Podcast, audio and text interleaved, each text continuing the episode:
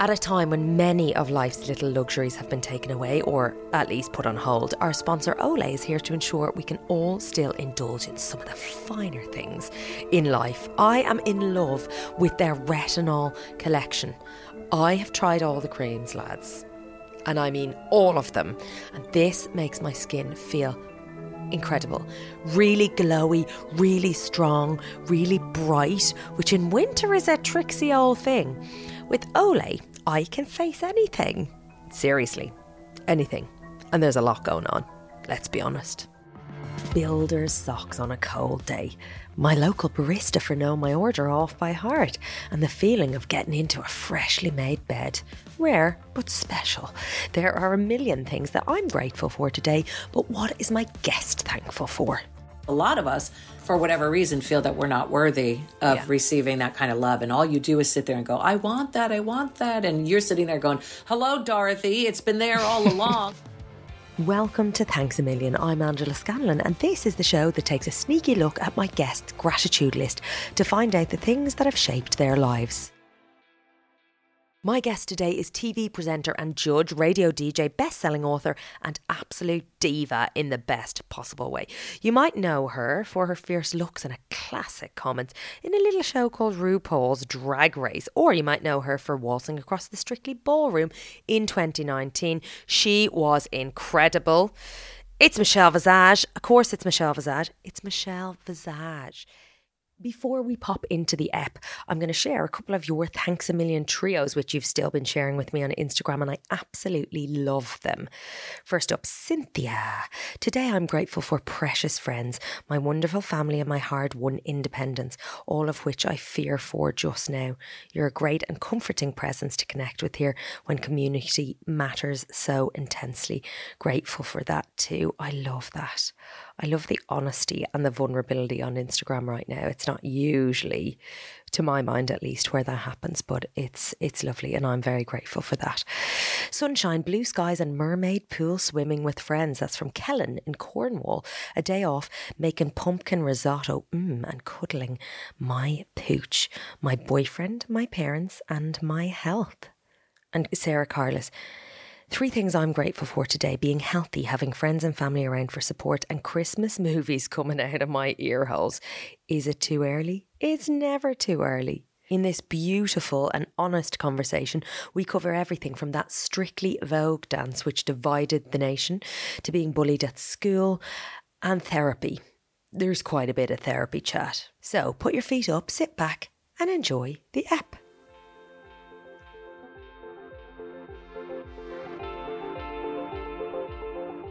What part Um, of Dublin are you from? Are you from Dublin? I'm actually from outside Dublin, but most people Where? think I'm a dub. Meath. Oh, County So- Mead. Next county over, yeah. County Mead said like a true Irish woman. That's Um, it. Yeah. Are you? Do, have you been? I've been, you know, I was a judge on Ireland's Got Talent, so I spent loads of time Of course you over were. there. Yeah.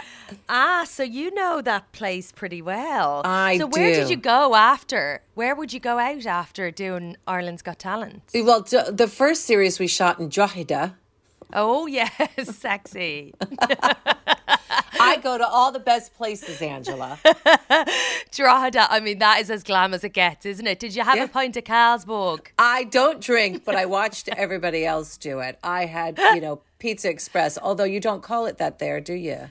No, it's Milano, Yes, it is. Yeah. which sounds really exotic. Very Italian. Very So- Italian. My mom says Italian. I'm like, Mom, it's Italian. Play cool, okay? No, I love Oh, an Irish man. Funny. How Yeah. funny. How was lockdown for you? You're in the UK now, right?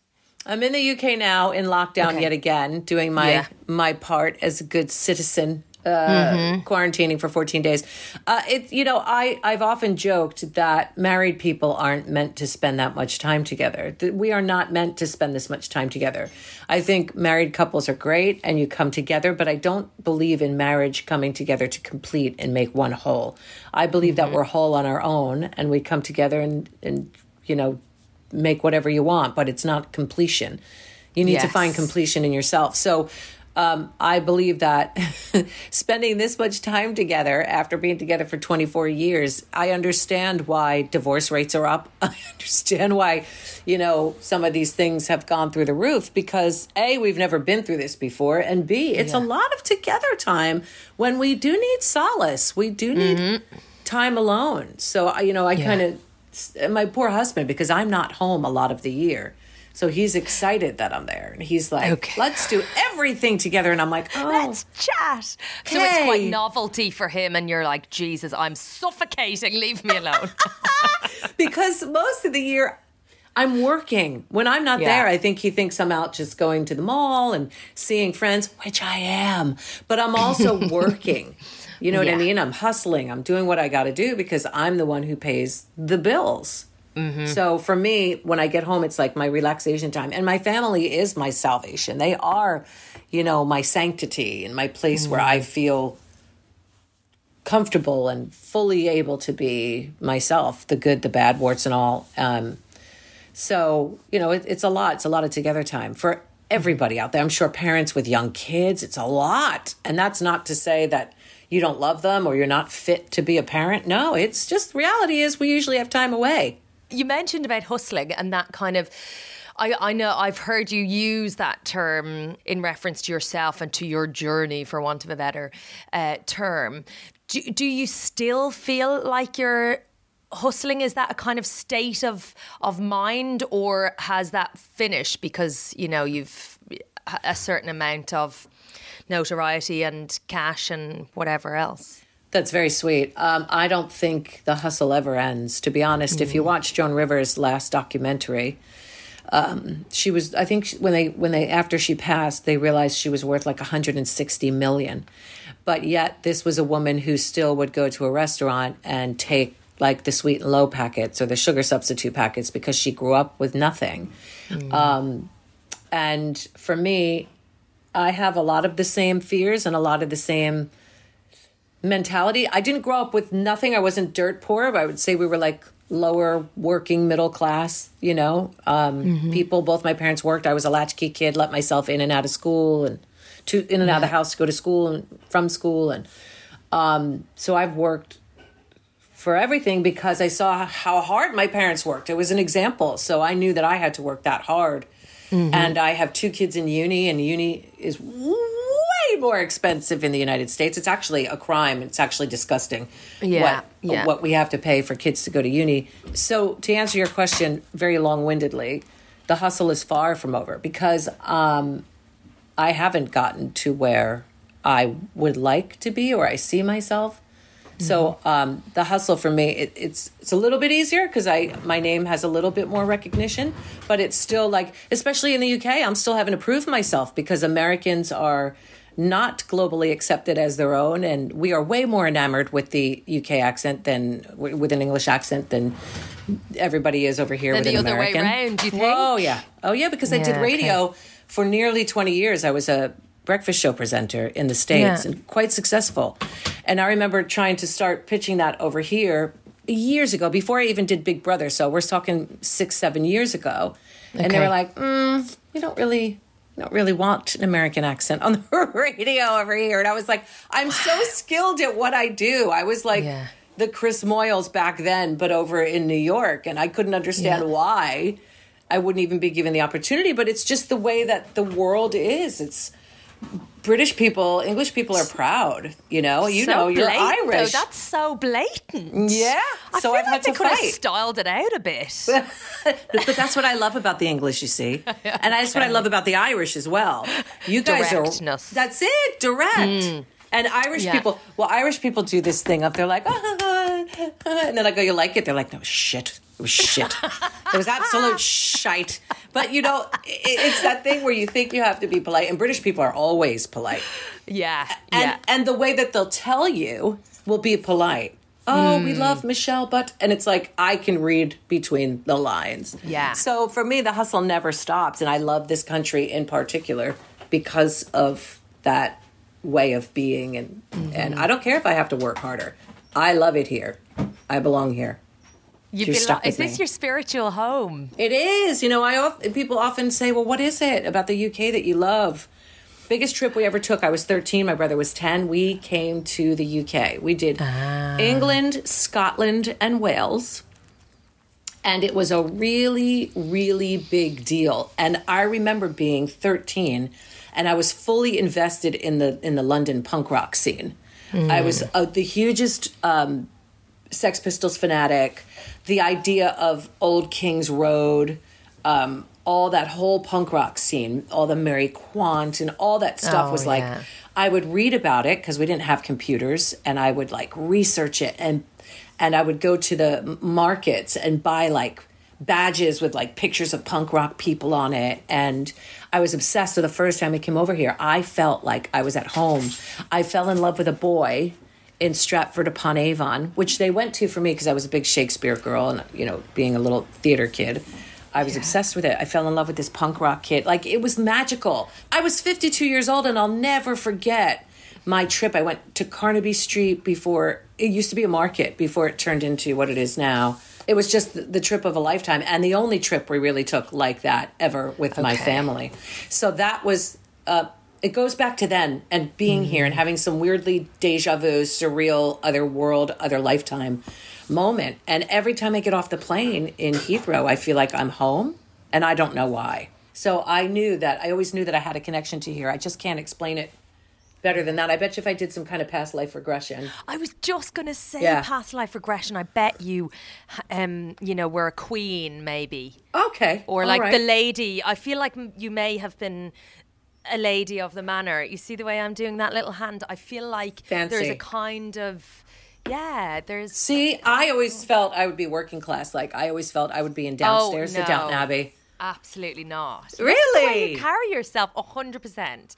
You ha- you were a queen in a past life. Do you reckon? I mean, I d- there is no shred of doubt about that in my mind. Wow. Okay. Yeah. All yeah. right. Um, I just think the way you you um the way you carry yourself and your aura. Not that I like can read auras, but I think I'm a bit oddly psychic. But can you read a aura? ah, Thank you. I? No.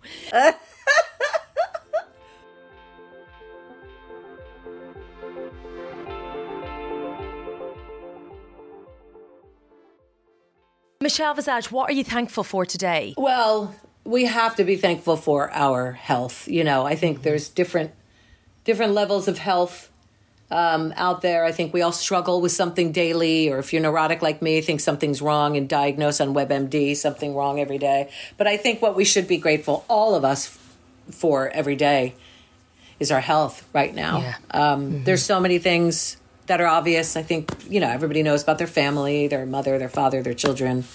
I'm an adopted kid, so I'm super grateful for the opportunity that I had in life. Um, but today, Health. I'm grateful for my health and being here talking to you, Angela. Same.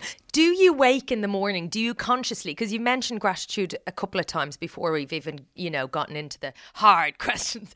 Um, do you, do you consciously kind of participate in in the practice, if you like, of gratitude? Do you wake up and go, "Oh wow, I feel good. I am alive. I, you know, I have my health." I do it. I do it every day. Not mornings, which is weird because a lot of people talk about when they wake up, thank God they made the night and they do their gratitude. I usually do my gratitude at night when I do my meditation. It's easier for me just to lump it all in together because it's just the way that I flow. So at night, when I lay down, I kind of go through my gratitude journal in my head, thank everything for the day, and then go into my meditation. And so, what kind of meditation?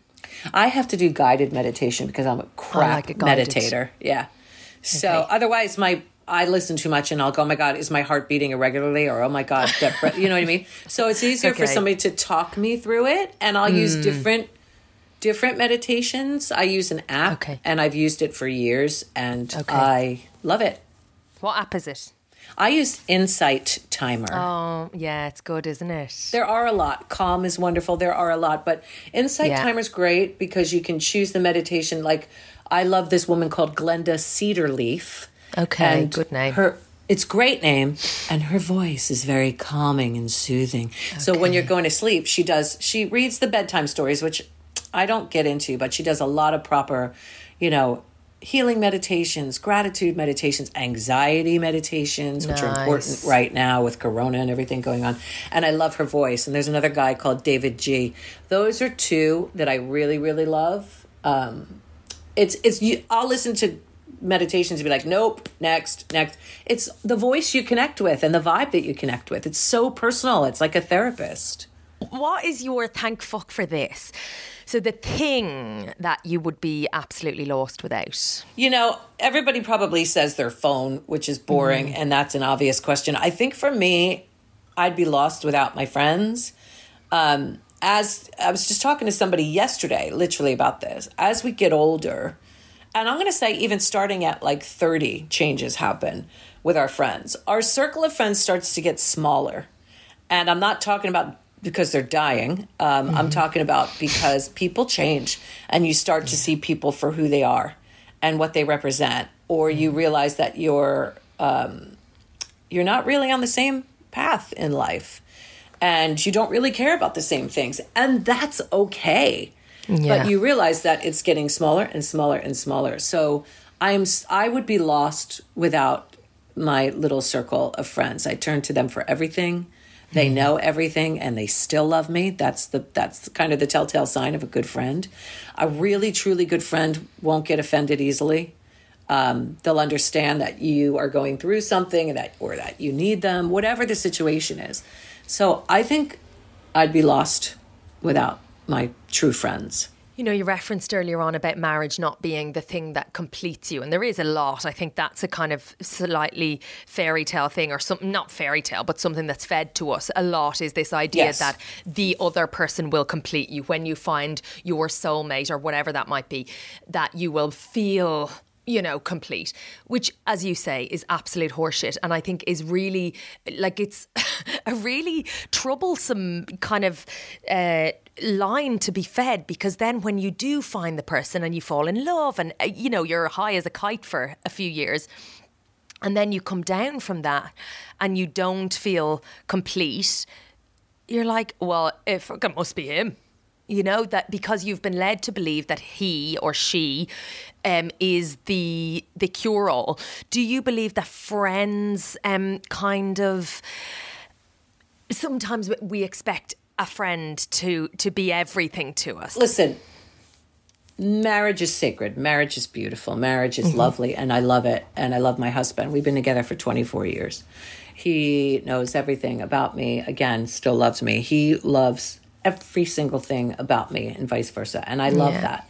But I think we're fed this fairy tale from the beginning. You can go back to, you know, Disney stories and the princess is always waiting for the prince when the princess has had it all along. And I know it's a mm-hmm. little feministic attitude and I'm a proud feminist, but I think waiting for somebody to complete you and make you happy is not fair to our children to teach them that story, especially to our girls. They don't need a man or whatever to uh, complete you or make you happy. I think you need to find your own happiness in this life.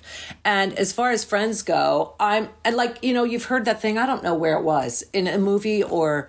Shrek or something where they say, you know, I was a walking C and then I met my other C and together we made a O. And that's, you know, Yeah. no, that's no. I think that you complement one another, but I don't think you complete one another. And with my mm-hmm. friends, I don't look to them to plug holes that are leaking. I really don't. Okay, great. That's exactly you did interpret, which I I think is a don't. fair. That's a lot of pressure to Yeah. put on somebody, but I have no expectations when it comes to them. But I know, I know how they're going to be. I guess that's just from it's a comfort zone or whatever you want to call it. I don't say, well, you're supposed to do this for me. No, because they just kind of do it. And I think that is a vibrational thing. And if they don't do it, you know, then what's that saying about me if I get upset that they don't do it? Mm. No, I I have to look to myself to figure this out. Now, they can be sounding boards and they could give me advice, but that doesn't mean that I'll take it and it doesn't mean that I want it, but that's what friends are there to do. Yeah. So, I think looking to somebody to to fix you in any situation, whether it's weddings, uh, marriage, friendship, Children. whatever, children is wrong because you're using them in a way that's not fair to them yeah. when really you have to do the work on yourself. Mm. And is that is that something? Because I know you've spoken and and speak openly about therapy. And oh yeah. Is, did that realization, you know, come to you after a few years, or have you always had that kind of sense?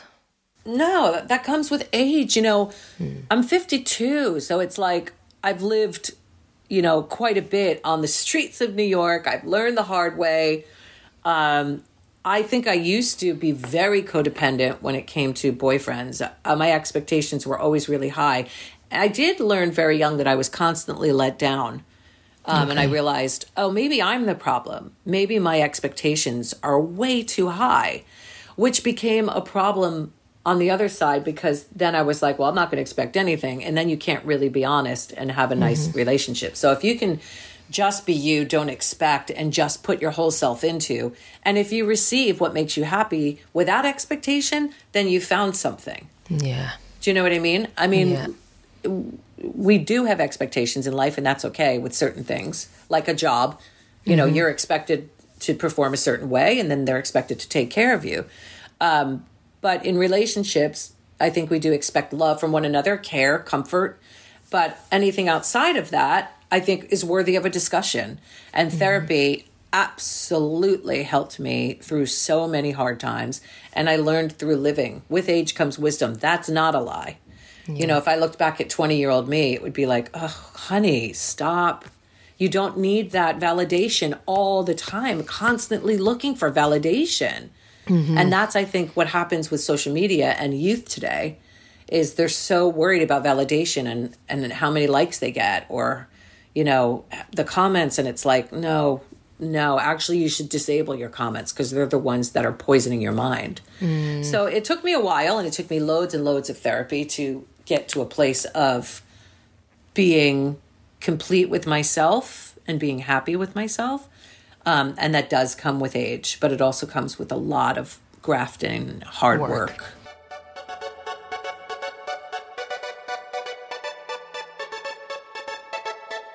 you mentioned about about seeking previously validation, but also about uh, receiving the things that you need within a relationship. And it's funny, I do think sometimes we we want all these things. We kind of are aware of the things that we're not getting, but actually, a lot of the time we don't accept them we're not able to receive love. So even if if somebody's giving it to you if you're not in the in receiving mode if you like if your heart is not open enough to to bring it in then you know everyone can be chucking love at you but you're not going to feel it.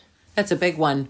Um, it happens a lot where mm it's it's been there all along. You're just not able to see it. You're not able to receive it because a lot of us for whatever reason feel that we're not worthy of yeah. receiving that kind of love. And all you do is sit there and go i want that. I want that. And you're sitting there going hello dorothy. It's been there all along. I'm giving Click. it to you. I'm giving sake. it to you. Just yeah take it. And that happens correct. That happens mm. a lot. Or yeah. you the another thing that happens a lot is you think you want one thing when that is not what you need so you want that let's say you know bad boy but really that bad boy is not going to make you happy it's mm-hmm. that's just a thing of conquering and winning yeah. the the competition instead of getting what you need to really fulfill you and yeah. make you happy so, so yeah, ego isn't it it, our ego gets in the way a lot. And if you don't really know about ego, you can read anything by the great Eckhart Tolle oh, to understand. Yeah. Um, d- uh, have you listened to himself and Oprah talk about a new Earth? Well, I have the audio book. Yeah. So she did as part Earth. of her Super Soul Sundays. Um, she did a like chapter by chapter. Yes. Conversation. It's like a series. Eckhart. It is yeah. Amazing. Um, I find, I think he's amazing, but I find his voice so, um, it's so it's monotone. A lot. It's, a, it's lot. a lot. Like you need, So you'll yeah. have to do chapter by chapter to not go bunkers, but um, yeah. Yeah. He's a very deep. Marianne Williamson is another one with her Course in Miracles and A Return to Love, and that one of the best books ever written, right there. A Honestly, Return to Love. I sent it to my sister the other day. I absolutely, absolutely love it. It is like profound. It's one of the few books that I've got that I've literally defaced. It is Yes. there's lumps. It's Yes. so good. It's one that I constantly give people and I constantly quote and talk about. And, you know, for me, there's a chapter in it that was very, very profound where she talks about types of relationships and why people come and go in your life where your eyes can meet somebody in a grocery store and that's the end of that relationship but it was meant to happen in that minute.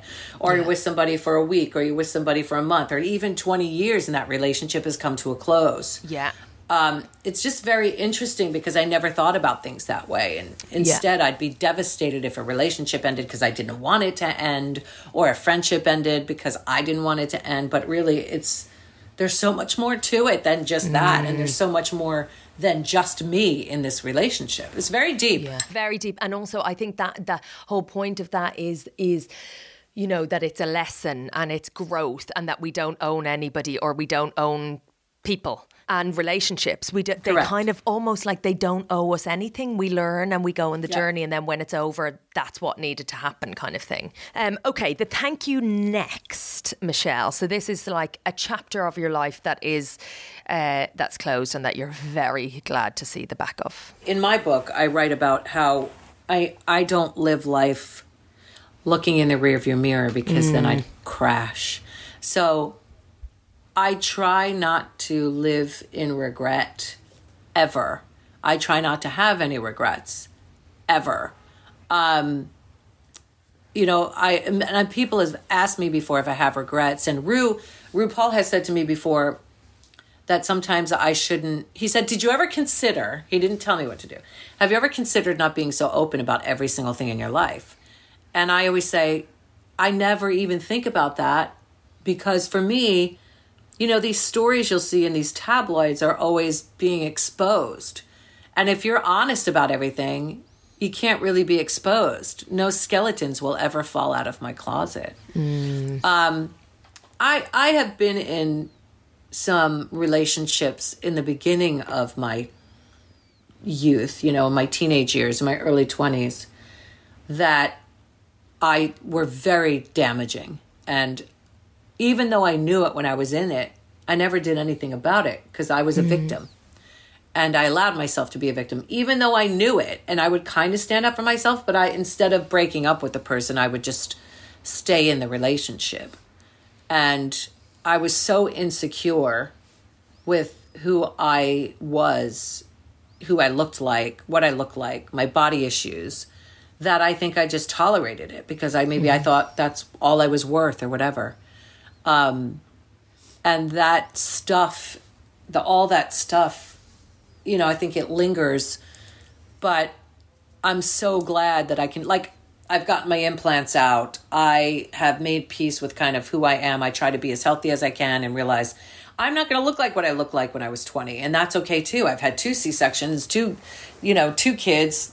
I've lived a life. I still continue to live a life, and I'm happy with it. I think I'm really thankful that those horrifying years of wanting to please others before I mm-hmm. please myself is behind me. And I, I wish that message could be heard by the entire population, especially of young girls, because we are so taught by society that we have to look a certain way and behave a certain way to be liked by a man or a boy.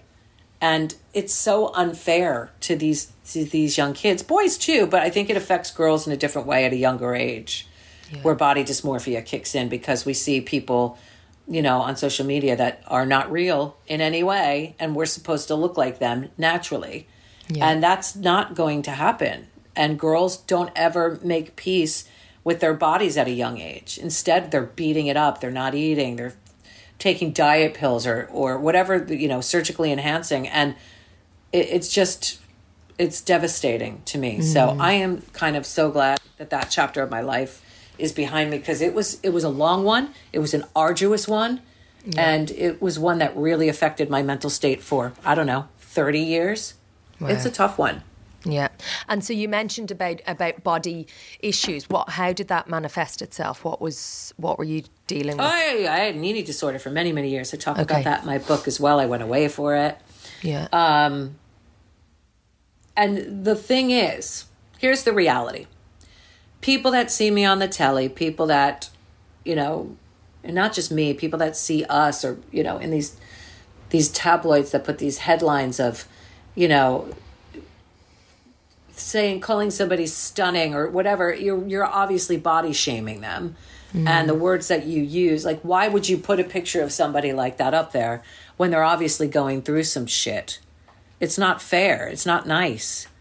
You know, and they do it for the clicks. It's clickbait and it's just it's just really really awful and Yeah.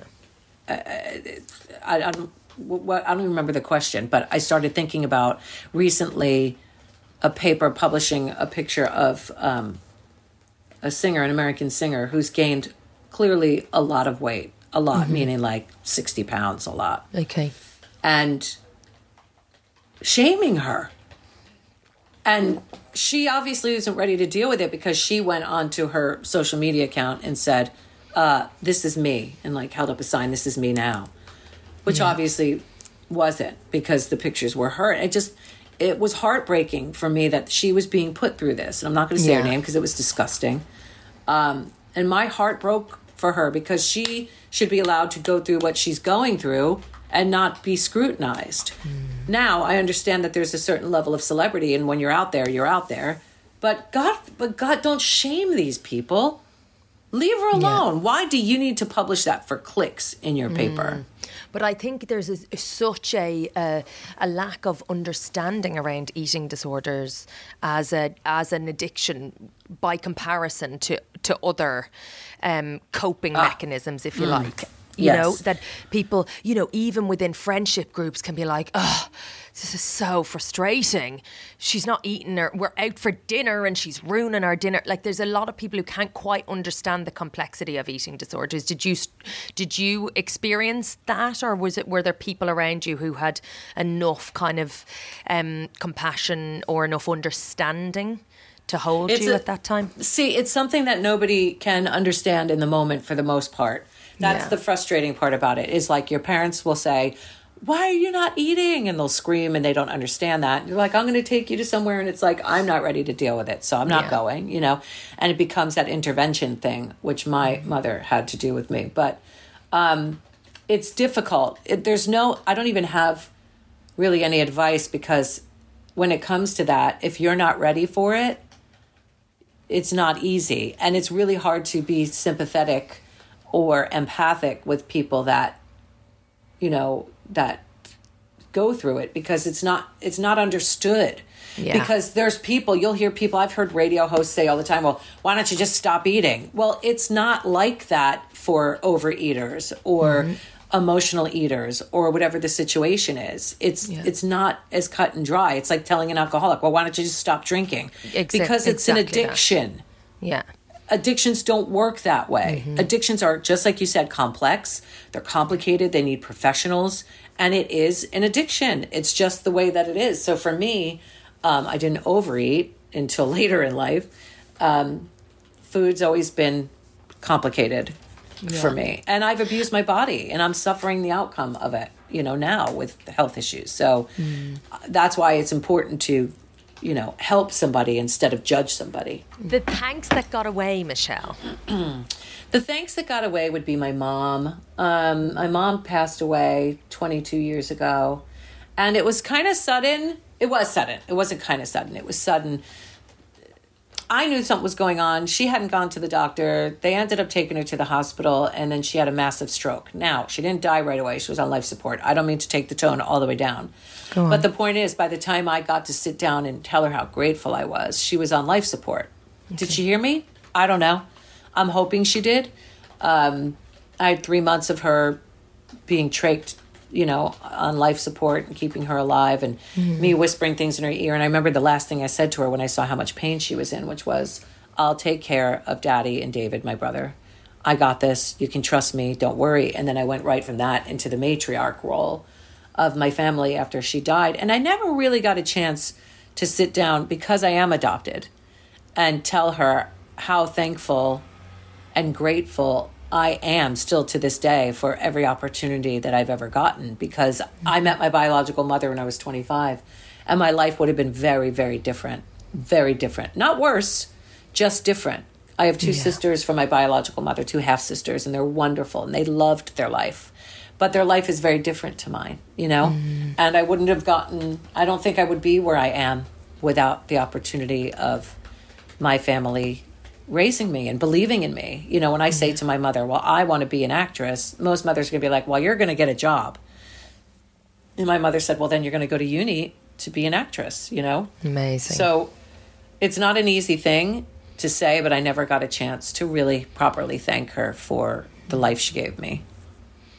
And was that a world that she understood? You know, when you as a as a kid said acting is is what I want to do. Was that was there any background on her side, or was she literally like, if that's what you want, no, no, I'll take that as a no. No, God, no. She was tone deaf, didn't have a acting bone in her body, but I either wanted to be a veterinarian. I'm very passionate about animals and saving animals and not eating animals and things like that. Um, so when I told her I wanted to be a veterinarian, she's like, "Well." That's 12 years of school. I was like, I know. And knowing in her mind, she knew damn well there was no way I was going to get through medical school because I am just not academia savvy. Okay. I struggled, you know, dyslexia, all that stuff. But mm-hmm. um, I'm quick with the with the street smarts, but when it comes to book smarts, not as much. Okay. I'm well read, but like maths and things like that, not mm-hmm. so great. Science. So she, I said, well, the only other thing I, I want to do in life is be a performer. And she's like, well, then that's what you're going to do. And I was like, oh, amazing. Okay. Yeah. Yeah. It is amazing because my kids now, I'm making them go to uni, but neither one of them. The younger one, Lola, got bit by the bug and she took acting classes. And she said, you know, after a while, she said, this is really hard work. Mm-hmm. And I said, yeah, it is hard work to be good at your craft. Yeah. You know, they say 10,000 hours makes you proficient. Master. Right? Yeah. I don't know about a master. I feel like 10,000 hours isn't enough to be a master. I've definitely yeah. been a parent, right? Haven't I been a parent? I don't know math wise. Yeah, how probably. Many, how long 10 out? Yeah. and I'm not a master. You know, mm-hmm. I struggle. Yeah. with trying to be the best parent that I can be. I've made loads of mistakes. But I feel like that's trying to be a master at being human rather than trying to be a master at a quantifiable skill.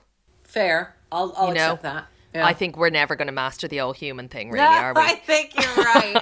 I've slightly like given up that pursuit. I'm like, it's yeah. fine. I'm learning till I die. Here, eat your food off the ground. Go on. You'll be fine. It's good for your microbiome. Yeah, exactly.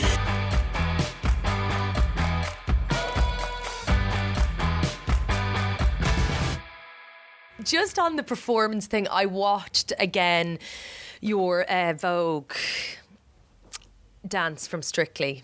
Ah. Wow. How many times a week do you rewatch it? You know, I can't, believe it or not, I can't watch the Vogue one because. Can you not? That's the one that I was sent home on. And yeah. it was so important to me. And I understand that most of the British public, not all, most of the British public wouldn't understand what it meant and mm-hmm. how important it was. And to me, anyway, and Gio, he was on board with it too. But totally on board. He was so wonderful, and it meant yeah. It meant everything to me. And I, and I knew that it was taking a risk that the judges might not understand it. I truly couldn't understand how Craig and Bruno wouldn't have loved it, being two gay men. Mm. But um, you know, I wish I had known that maybe if we threw in a little part in the middle where we were in a ballroom hold or something, they would have understood it a little bit more or judged it differently. Yeah. But uh, it was so important to me. It's the one dance that I can't watch, but I okay. have watched all of the other ones endlessly. I am so proud of what we did. Oh, yeah, I'm proud of Vogue too. It just it hurts my heart because I wanted to go on. Our next dance was going to be tango, and we were going to be amazing. And there was just and so many things I wanted to do. Do you think they just they just missed the point? Remind us of if anyone didn't see it. So you're in Blackpool and I mean, hotly, like it felt like from the beginning you were you were in pretty good shape as a dancer. There was a confidence there. There was a very natural rhythm. It was like, oh, okay, Visage is one to watch, and then Vogue, Maison de Michel, you as Marie Antoinette, I want to say. Yeah. Well, Yeah. it was a it was a tribute to Madonna's 1990 Video Music Awards performance, Performance, of it, yeah. which I think is the best performance that she ever did. And I remember back then because we didn't have the computers and stuff, we knew that Madonna was going to open the MTV Awards, and everybody would be watching. We're talking Mm-hmm. millions and millions of people, not what it is today. And watching, and she came out like that, and everybody. Everybody was talking about it. Everybody was talking about it. It made the papers. It was in magazines. So I thought, if we're going to do this, let's do the, a tribute to this. And she's my idol. So, um, and then it was my nod to the community, to the LGBTQIA plus community that means so much to me as an you know an ally and brothers and sisters and friends and family and it was just my thank you letter that I wanted to do on such a huge platform. Again, taking a risk, knowing that the majority of people might not understand it, but maybe they can open their mind to the theatricality of it. Yeah, Um, just And Gio and I thought, oh, this is going to be the first four tens. This is it. Like, Yeah. we were like, we know we're taking a risk, but this is amazing. But also, it, it was amazing and it was iconic. But like the the timing, the precision, the flurry. Like uh, you know, obviously, I'm not a judge on Strictly, but watching it was like I got goosebumps watching it, which doesn't happen. Like I'm not a wild Strictly fan. I like the show, but I wouldn't be literally sitting there, you know, frothing. But it I would. was it was it was like quite a moment. So I can see why you know you were so um yeah so I was upset. confused. Yeah. I was upset. I was confused. It is what it is. It's a competition. So, you Yeah. know, somebody's got to go. And that week was our week. I'm glad I got Mm-hmm. to Blackpool. Um, but it was confusing because I was like, did I miss something? I know you're, st- you know, the, the overwhelming response was, well, that wasn't dancing, but that was dancing. It That's was what voguing dancing. is. Yeah. Because you don't know how to vogue or, you know, modern dance or whatever it is, are you going to say that's, or you're going to say that, you know, that's a part of a culture? That is dance. It might not be anything you're used to, but sometimes we have to open our minds and expand.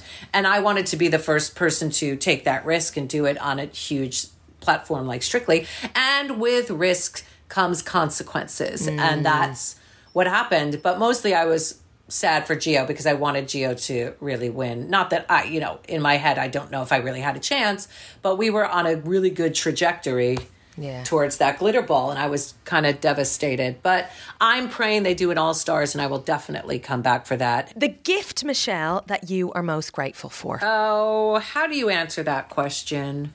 i want this to be frivolous and delicious so you know you don't need to get um sentimental it can be a pair of seven inch Le Louboutins if you're that way inclined I can't walk in seven inch. I am, but I only s- I have to sit in them, not walk in them. Yeah. Um, the the gift, if we're going materialistic, that I'm most grateful for would probably be my car because I so two things in my life that I had pictures up in my not two things, but I'll tell you. Growing up in my room, I told you I love the Sex Pistols, but I was also obsessed with the the most prolific in my opinion, female rock band called the Go Go's. They changed my life. So I would have pictures of the Go Go's all over my room. I had pictures of Madonna everywhere. Like it was, I looked like I lived in a dorm because it was posters everywhere. Shrine. And then next to my shrine of Madonna was pictures of, it's an American car called a Corvette. Oh. You never see it here. I think I've only ever seen once in all my years here. And I've always wanted one. Always, my entire life since I was 13, 14 years old.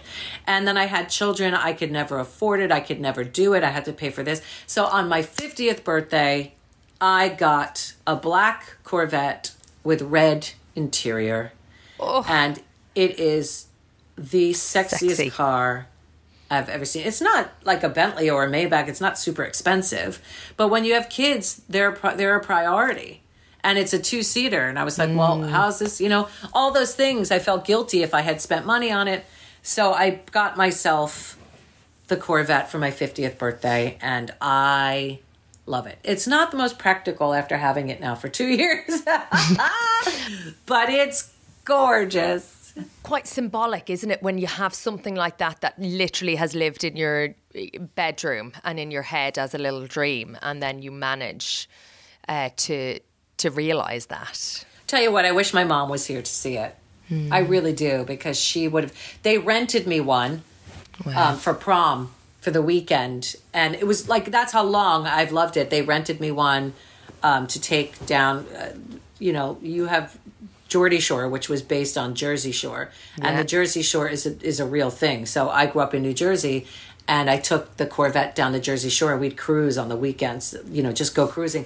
It's the most amazing car. So the fact that it was a reality, I just wish she was here to see it. My dad mm-hmm. is, but I feel like my mom would have loved it more. Just on on that note of kind of realizing, you mentioned in reference to Joan Rivers earlier on in the hustle at the start of the chat that you have not gotten to where you imagine you're going to be. What is the what's the dream gig? Like the Corvette was the dream car. Tick. What is the the dream gig for you? Dream gig for me is probably chat based. I'm just a talker. Mm. It's what I do. I like to make people laugh. I like to affect change in this world in people's lives. I like to be kind of a life coach, mentor to people. I don't know, you know, the the next to Oprah sounds pretty great. I'll fight you for it. I'm joking. the balls, the balls that I have. Exactly. I mean, it's everybody's dream. But I would ideally like to have my own show on Yeah. uh, telly here and the U.S. successful shows. You know, these are the things that I try to manifest Yeah. for myself every night. And I've been working since I'm 19. You know, I was in a girl group when I was 19, and that's kind of how it all started. Then I moved on to breakfast show presenting, and then I've always been kind of just gr- gratefully so working in this industry and Yeah. I love this country and I want to lay down roots even more here. You know, I feel like I fit in here, I belong here and this is where I want to be. So Yeah. that's kind of the ultimate goal, being able to just assimilate into the life here. My my family will come over. At least my husband will. My girls might be doing their own thing. Mm-hmm. And happiness is key. And love and health, all of that. Yeah. It's what I wish for everybody. Okay, the big thank you. I would say the big thank you would be to the LGBTQIA plus community because for me, when I moved to New York City to be a performer, to be an actress, go to, you know, stage school, I didn't know anybody. I had no friends, which most of us when we go to uni, it's kind of that way. But I kind of didn't fit in. I was always a misfit in high school. You know, I was I always marched to the beat of my own drums and nobody really understood me. Picked on quite a bit when I was younger. By the time I got to high school, I didn't care. So I, I didn't I just didn't care. I told you I was really into punk rock. I dressed like a freak. I loved it. Didn't care. That was my self expression. But when I moved to New York City and became part of the community and was accepted in as this straight, you know, white cisgender girl from central New Jersey, um, and they took me in as one of their own, I had a chosen family that happened immediately. And I realized then and there that I had found my people and I never looked back. And I think a lot of mm-hmm. people use the gay community, they pander to them and they use them for their own benefits. And then they'll kind of drop them and keep going.